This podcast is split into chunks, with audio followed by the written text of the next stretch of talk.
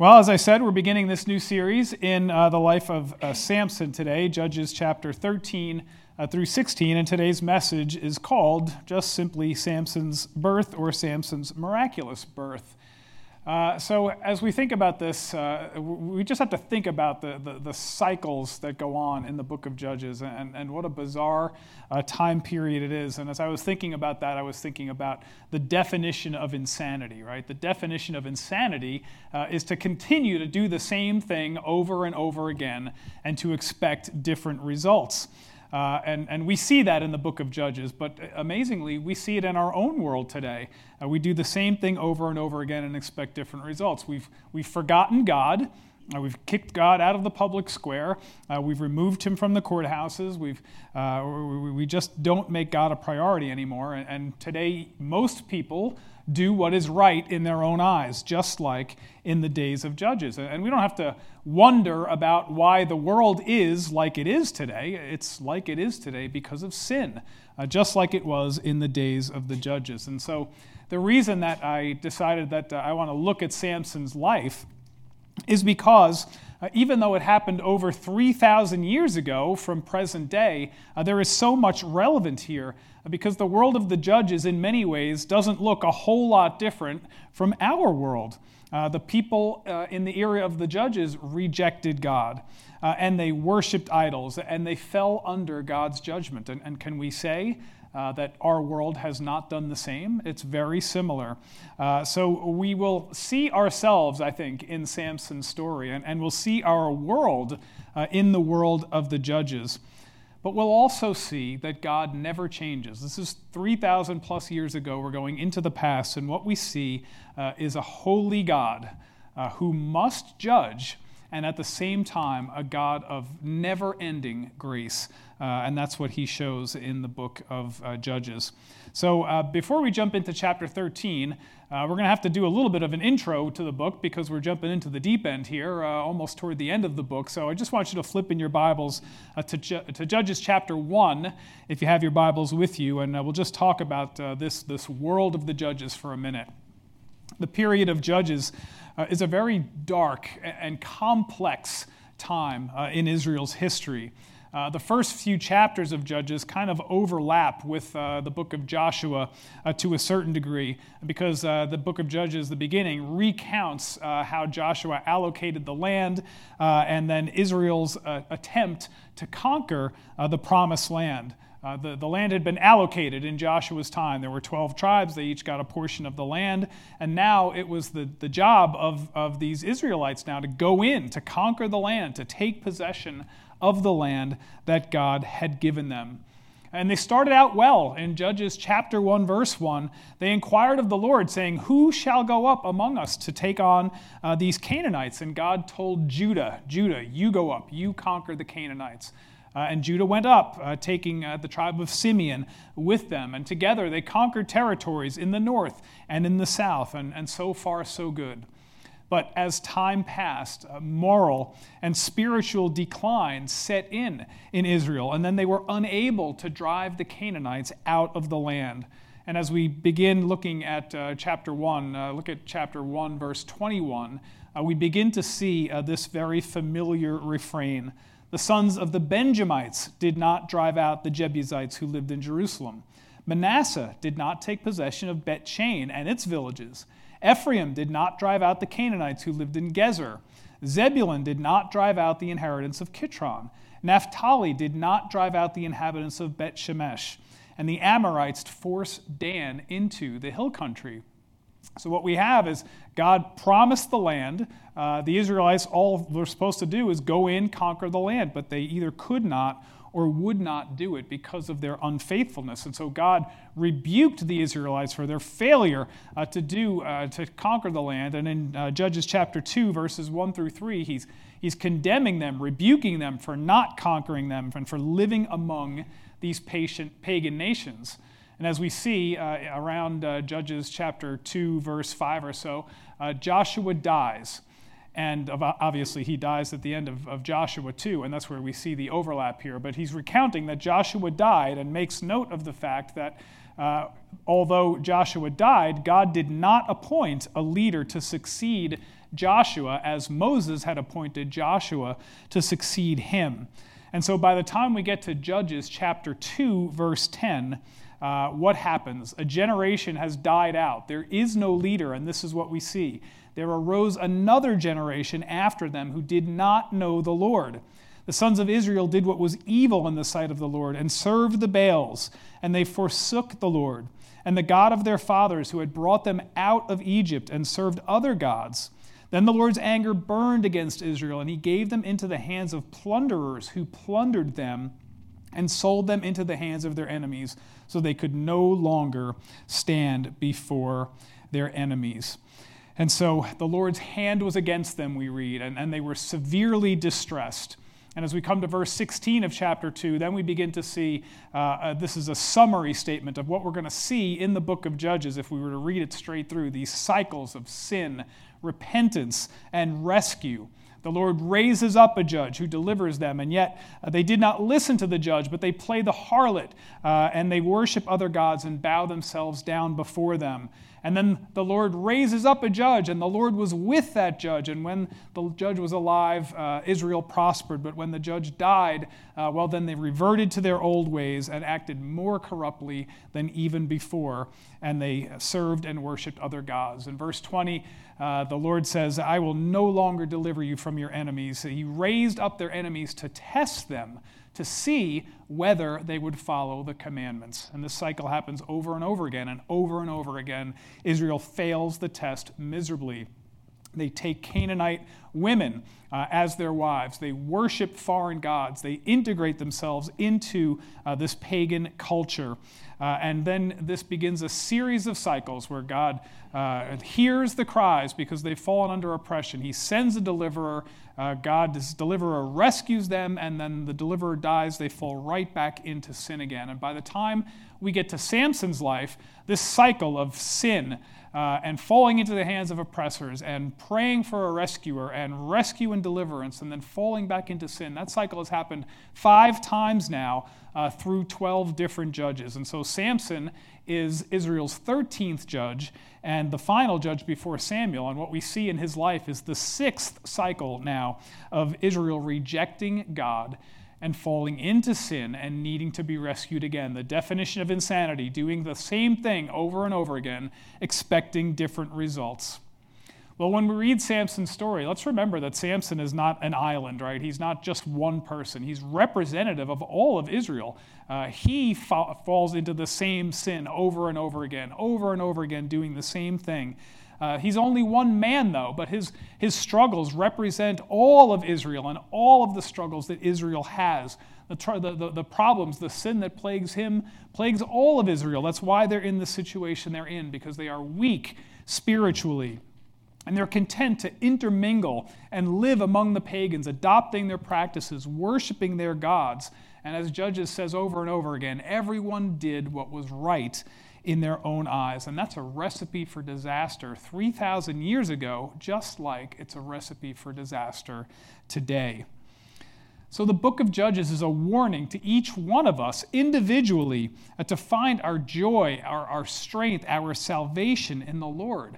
And it's also a warning to us as a nation that God will judge any nation that refuses to bend the knee to Him. Well, uh, Samson's life uh, is covered in the book, uh, chapters 13 to 16, but chapter 13 is really more about Samson's parents than Samson himself. Uh, so let's read about them first as we dive into the book. now, the sons of Israel again did evil in the sight of the Lord, so the Lord gave them into the hands of the Philistines 40 years. And there was a certain man of Zorah, of the family of the Danites, whose name was Manoah. And his wife was barren and had borne no children. Then the angel of the Lord appeared to the woman and said to her, Behold, now you are barren and have borne no children, but you shall conceive and give birth to a son. Now therefore be careful not to drink wine or strong drink, nor eat any unclean thing. For behold, you shall conceive and give birth to a son and no razor shall come upon his head, for the boy shall be a Nazarite to God from the womb, and he shall begin to deliver Israel from the hands of the Philistines. Then the woman came and told her husband, saying, A man of God came to me, and his appearance was like the appearance of the angel of God. Very awesome. And I did not ask him where he came from, nor did he tell me his name. But he said to me, Behold, you shall conceive and give birth to a son. And now you shall not drink wine or strong drink, nor eat any unclean thing, for the boy shall be a Nazarite to God from the womb to the day of his death. And so we see this repetition of, of these commands. Uh, don't eat any unclean thing. Don't drink wine or strong drink. The boy will be a Nazarite. Uh, repeated a couple times. And whenever we see that, we know that that's important. And we will see uh, how important that is as, this, uh, as the story goes on. So again, Israel does evil. After five cycles, this is the sixth cycle now of sin and rescue, God is going to have to judge them again, and this time by the hands of the Philistines. Now, the Philistines were a sea people who migrated uh, down to their area uh, as we look at it on the map. Uh, they're from the Aegean Sea area, which is up here, uh, the Aegean Sea, just east of Greece, and they migrated down to this area uh, which, if I could show you the whole thing, this is Egypt down here. That's where they tried to go. Uh, but the Egyptians were victorious over them. They, they kicked them out of the land, and so they migrated further up. Whoa, whoa, whoa, whoa, whoa. Hang on. What happened there? Okay. So they migrated from Egypt up the coast, and they landed in this area, just in southwest Jerusalem here. And so that's where they find themselves. Uh, and so they uh, are they populate, they found and they populate these towns which uh, figure into the story Ashdod, Ashkelon, and Gaza along the coast, and Gath and Ekron uh, a little bit more inland. Now, in Judges 118, uh, we are told that uh, Judah had conquered those cities, but by Samson's time, more than 100 years later, 200 years later even, uh, the Philistines had retaken that land. And the Philistines had a major advantage over the Israelites, at least in terms of war materials. Uh, Judges 119 tells us that they had iron, iron chariots.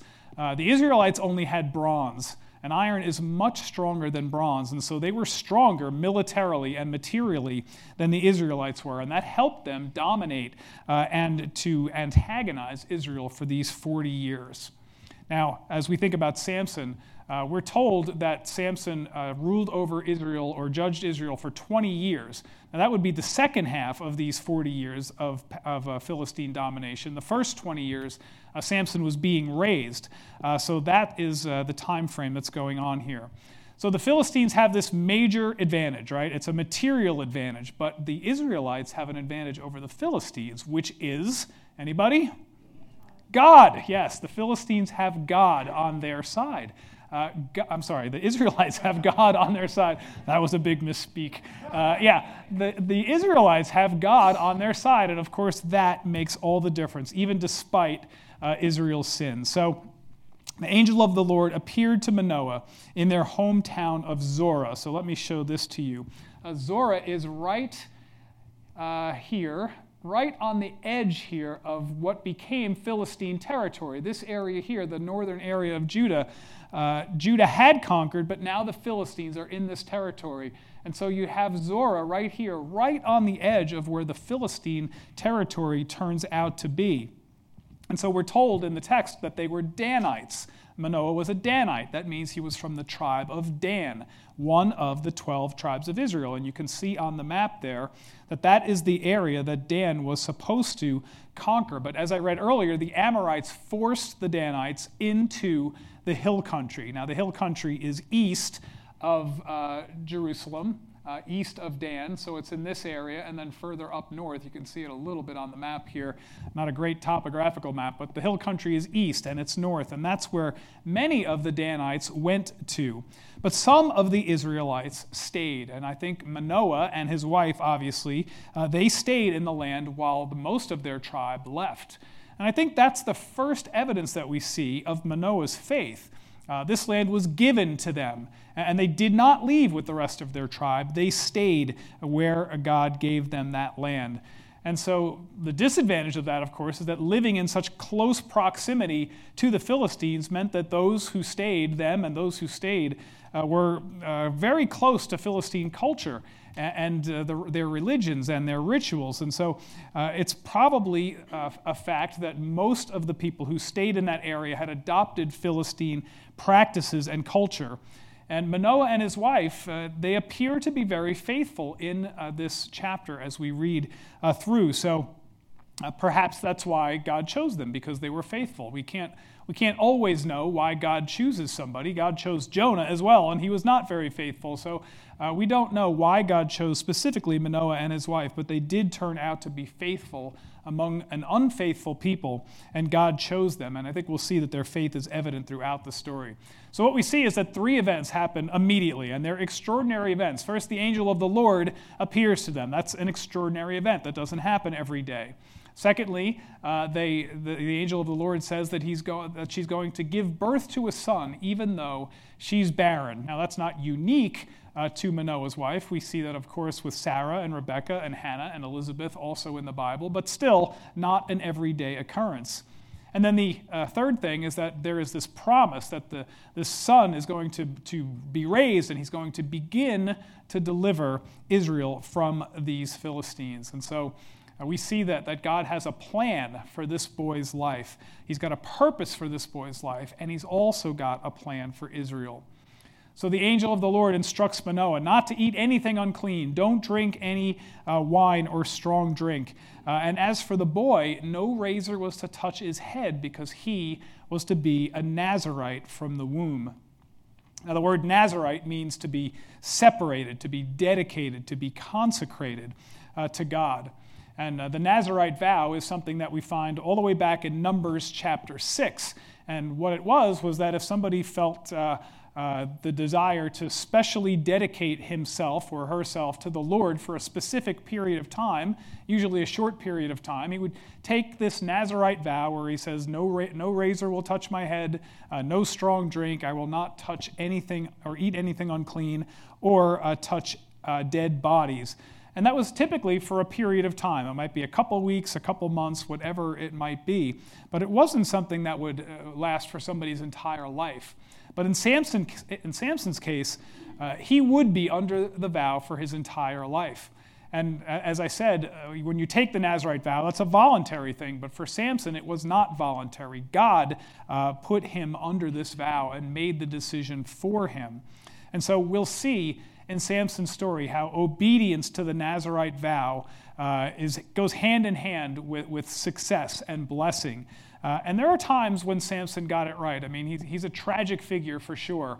But there are a couple times in the story where Samson gets it right. And when he's obeying and praying, he's receiving God's blessing. But when he disobeys and chases after human desires and, and chases after pagan women and relies on his own strength, well, then he suffered God's punishment. And so the Nazarite vow is central to the story. It's intertwined with everything that happens here, uh, as we'll see. Well, Manoah's wife meets the Lord, and after that happens, well, she reported to her husband everything that had happened. And so now Manoah wants in on the action, right? And so that's what we'll see uh, in these next verses. Manoah then gets to meet the angel of the Lord in verses 8 to 14. Then Manoah entreated the Lord and said, Oh Lord, please let the man of God whom you have sent come to us again, so that he may teach us what to do for the boy who is to be born. And God listened to the voice of Manoah. And the angel of the Lord came again to the woman as she was sitting in the field. But Manoah, her husband, was not with her. So the woman ran quickly and told her husband, Behold, the man who came the other day has appeared to me. Then Manoah arose and followed his wife. And when he came to the man, he said to him, Are you the man who spoke to the woman? And he said, I am. Manoah said, Now when your words come to pass, what shall be the boy's mode of life and his vocation? So the angel of the Lord said to Manoah, Let the woman pay attention to all that I said. She should not eat anything that comes from the vine, nor drink wine or strong drink, nor eat any unclean thing. Let her observe all that I have commanded. Now, as a father, and as a husband and as the head of the household, I think I would have uh, understood Manoah, and I understand Manoah, where he's coming from. Uh, I can empathize with him. I would be upset that the angel of the Lord came to my wife uh, without coming to me and, and giving me uh, these same commandments. So uh, Manoah, in faith, prays to God uh, Lord, please send this man again so that I may hear from him. Uh, and so I may hear from the man of God. And I think, again, this is more evidence of his faith. He seemed desperate to want to hear from the Lord himself uh, and to meet this man. And he also begged God, please uh, teach us how to raise our son so that he will live according to your will. And so God answers Manoah's prayer, and he sends the angel of the Lord again to his wife, again, without him being present. Uh, but though this time, though, the angel uh, stuck around long enough to meet Manoah and at least let Manoah uh, ask his questions. So Manoah immediately comes up to him and says, Are, you the man of God? Re- repeatedly, uh, this term man is used, right, as they're trying to figure out who this uh, strange visitor is. Uh, and the angel confirms that, it, that he is the, the, the one that God sent. And Manoah again believed. He says, when these things come to pass, not if these things come to pass, or how will I know that these things are going to come to pass. He, he never questioned whether they would happen. Uh, he wanted to know things like uh, what should we do? How should we raise this boy? Where should we send him to school? What should we do different from the other parents who don't have this special anointing? What job training is there for somebody who is going to begin to deliver us from the hands of the Philistines? And uh, as a father, I would ask the same questions. These are the things that I would want to know. Uh, and he, we can see in Manoah that he wanted to raise the boy God's way. But what we also see is that God doesn't always answer all the questions that we have, does He? Uh, God often leaves so many questions unanswered because He asks us to live by faith. To live by faith. And so Manoah gets no new information from the angel of the Lord, does he? He's got all his questions. He wants to ask them these questions. And, and what does the angel say? Just do what I told your wife. That's it. That's, that's all the information you get. And I'm sure that was really hard for Manoah. I'm sure he wanted more details. He wanted to be a good and faithful father. He wanted to raise this boy up according to God's will. And instead, the angel only said, Have the woman pay attention and observe all that I commanded. Well, the essence of faith is to obey even when we don't understand, right? Even when we don't have all the answers. And there was so much that Manoah would have liked to have answered, and his wife as well, and so many things that they didn't understand, but they would have to walk by faith. They would have to trust God with this message and with this boy uh, day by day. And that's what faith is. God doesn't always, uh, or often for that matter, uh, light up the whole path before us, right? He doesn't often do that. He gives us enough light for our feet, and He tells us, take that step, and then I will light the next step, and then I will light the next step. Because often, if He lit up the whole path for us, we would not have the courage to go on. We have to take one step at a time in faith. He gives us enough light for our feet, and then He asks us to trust Him with the next step. And so Manoah had to be content with the information that he had because that's all that he was going to get.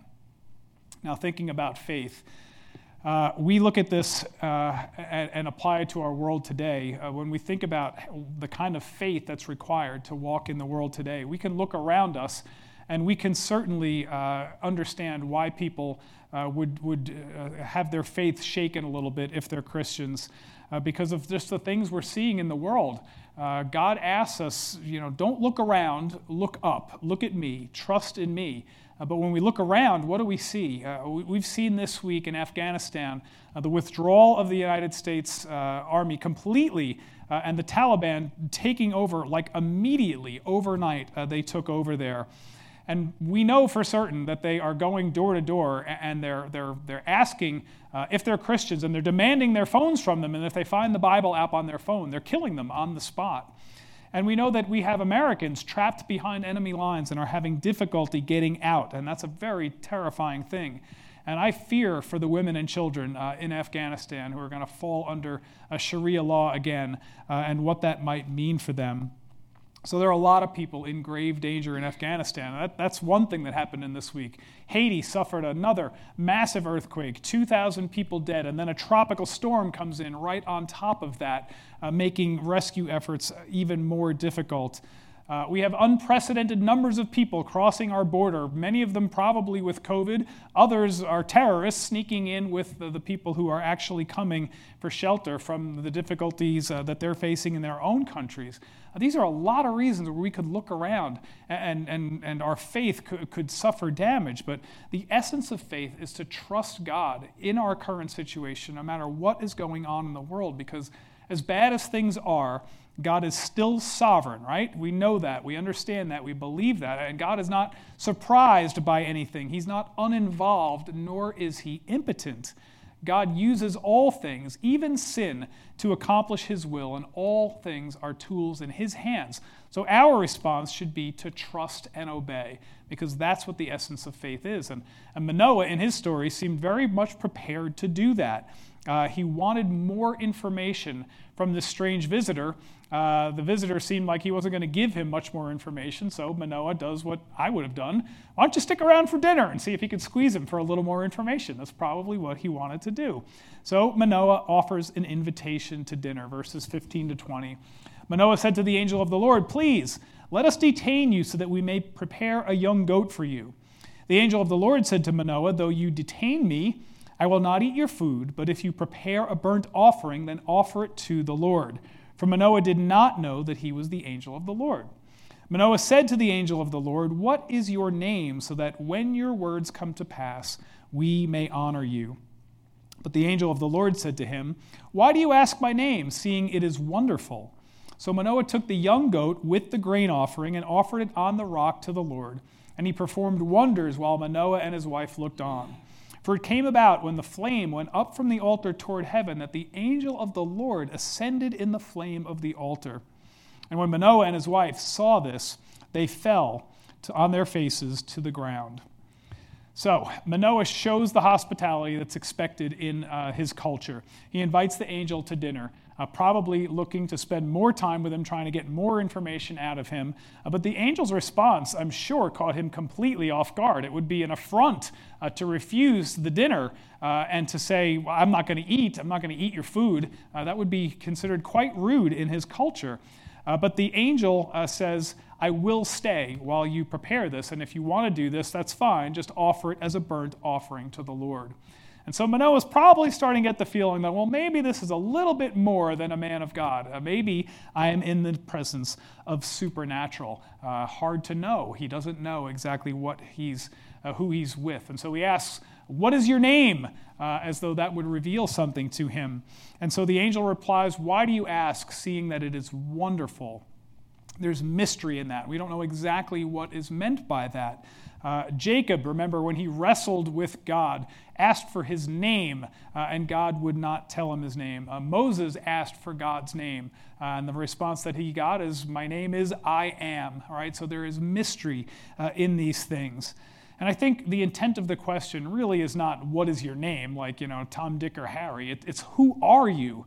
Who are you? Whose presence am I standing in right now? And so he's trying to figure out who this man of God is, only, only now getting the inkling that he's in the presence of supernatural being. And again, he says, when these things come to pass, not if these things come to pass, uh, so that we may honor you. And so, again, more evidence of faith. And then, even more evidence of the faith is that uh, he's not offended by the, by the lack of, of, uh, of eating the meal. He offers the burnt offering on the rock, which, of course, was not practiced among the Philistines to, to offer offerings to the Lord, uh, but Manoah does that.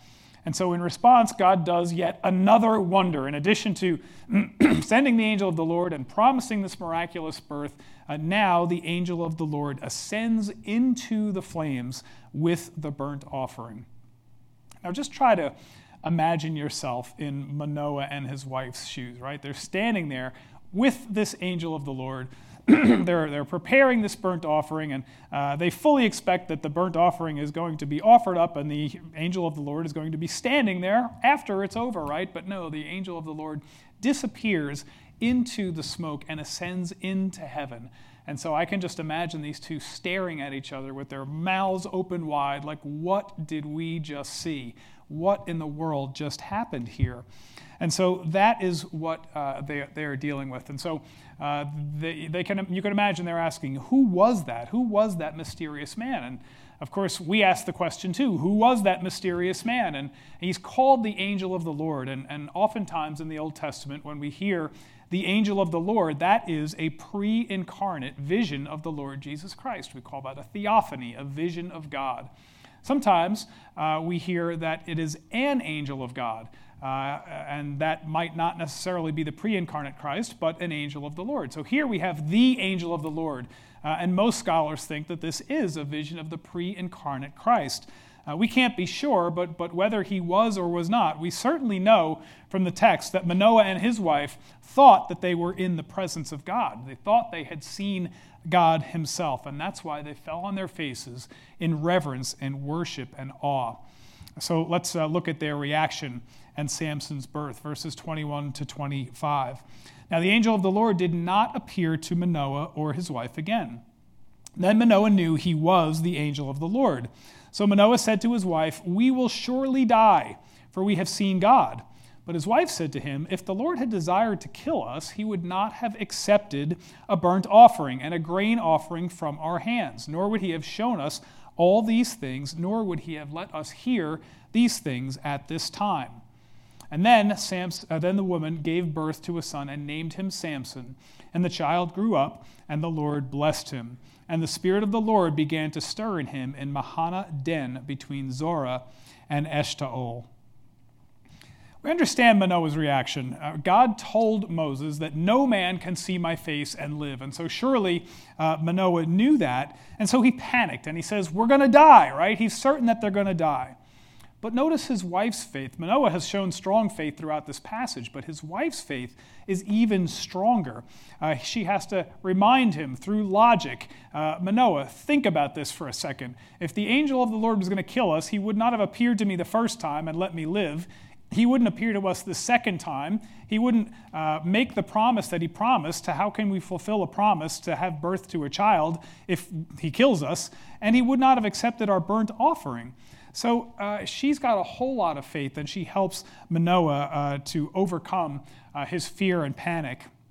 Now, uh, this Manoah's wife, uh, she's quite a phenomenal woman, isn't she? I mean, I wish that she had a name that, that is given to us in the Bible. It's sad to me that we only know her as Manoah's wife or Mrs. Manoah. Uh, she's a woman of, of incredible faith that we see throughout this passage.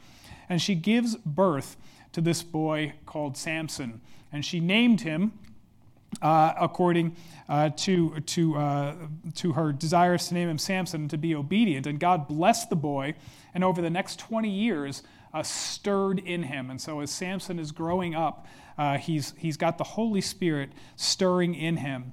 Uh, and he lives in a place called Mahaneh Dan, which means the camp of Dan, which would be between these two cities of uh, Zorah and Eshtaol, right here. Uh, that's where Samson is going to end up being buried at the end of the story.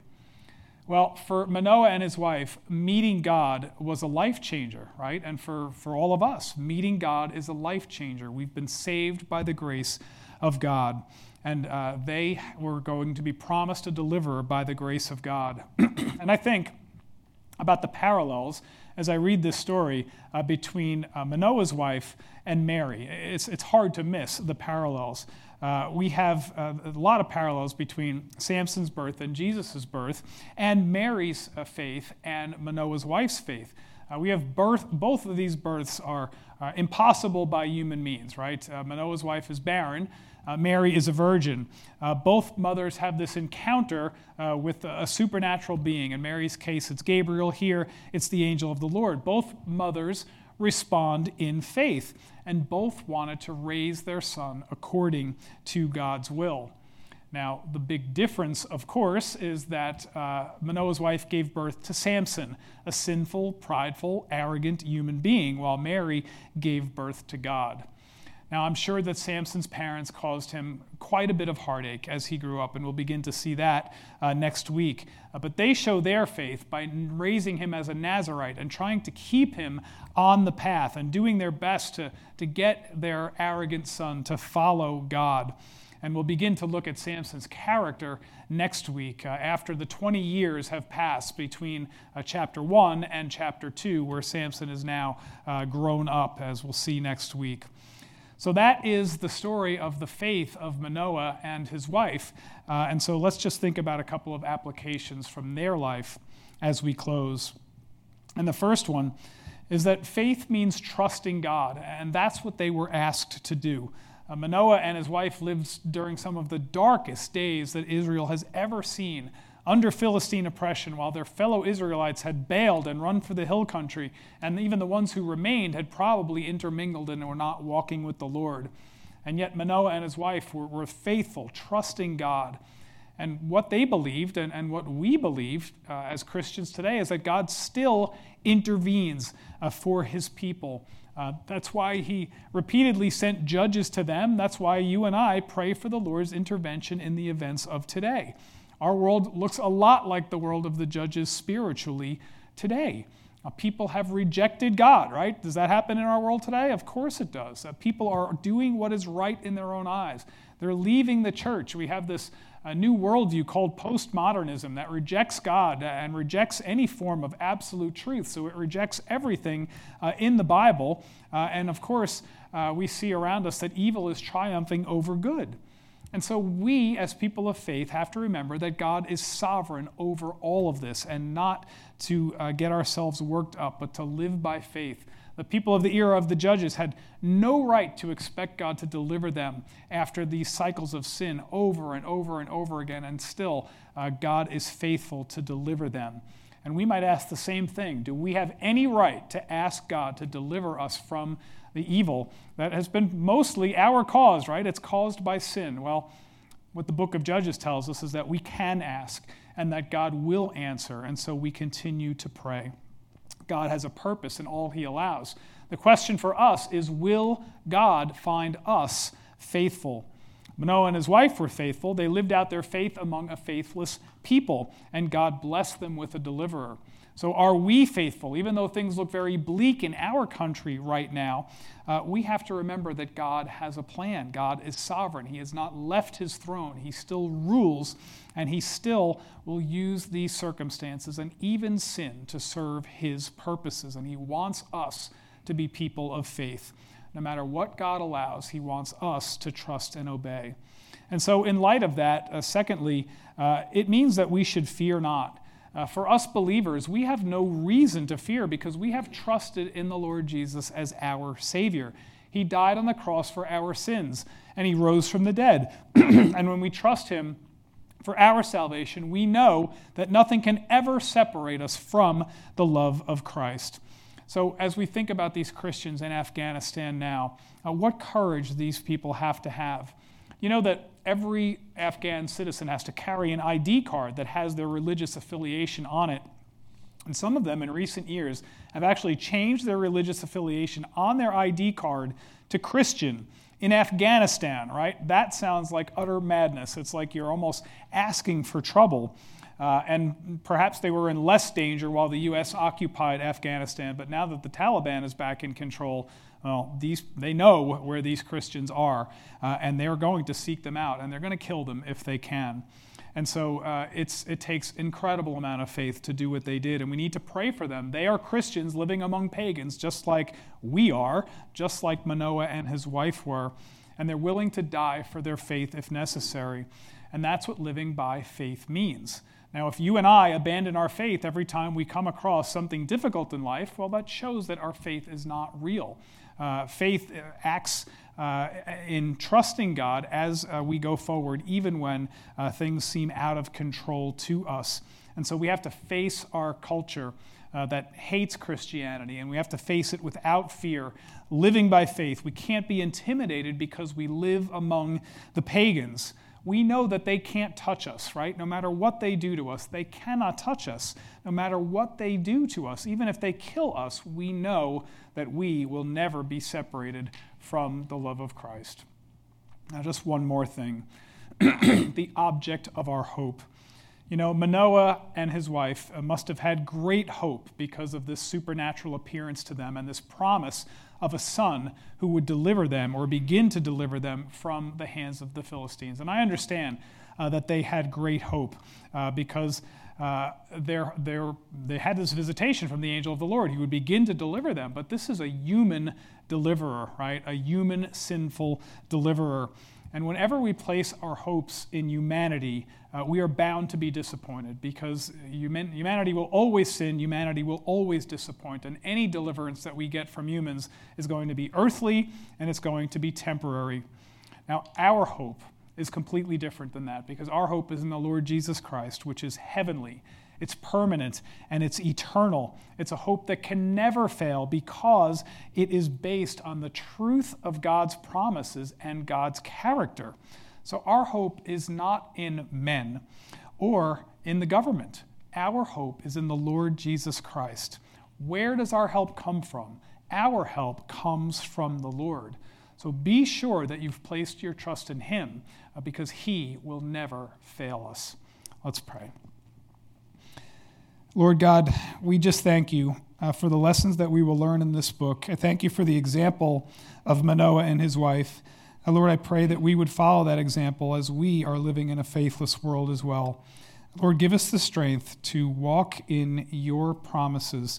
Uh, Lord, help us uh, to trust you, to walk in faith step by step, trusting you to light up the path as much as we need for the day. And let that be enough for us, Lord. Lord, help us to continue to, to hold on to the promises uh, that you made and hold on to our Savior, the Lord Jesus Christ. Let, let us not look down or around. Let us continue to look up to you. And may we walk in faith, Lord, and trust and love for you. And may we spread the word of Christ to those who so desperately need it in this world. We pray in Christ's name. Amen.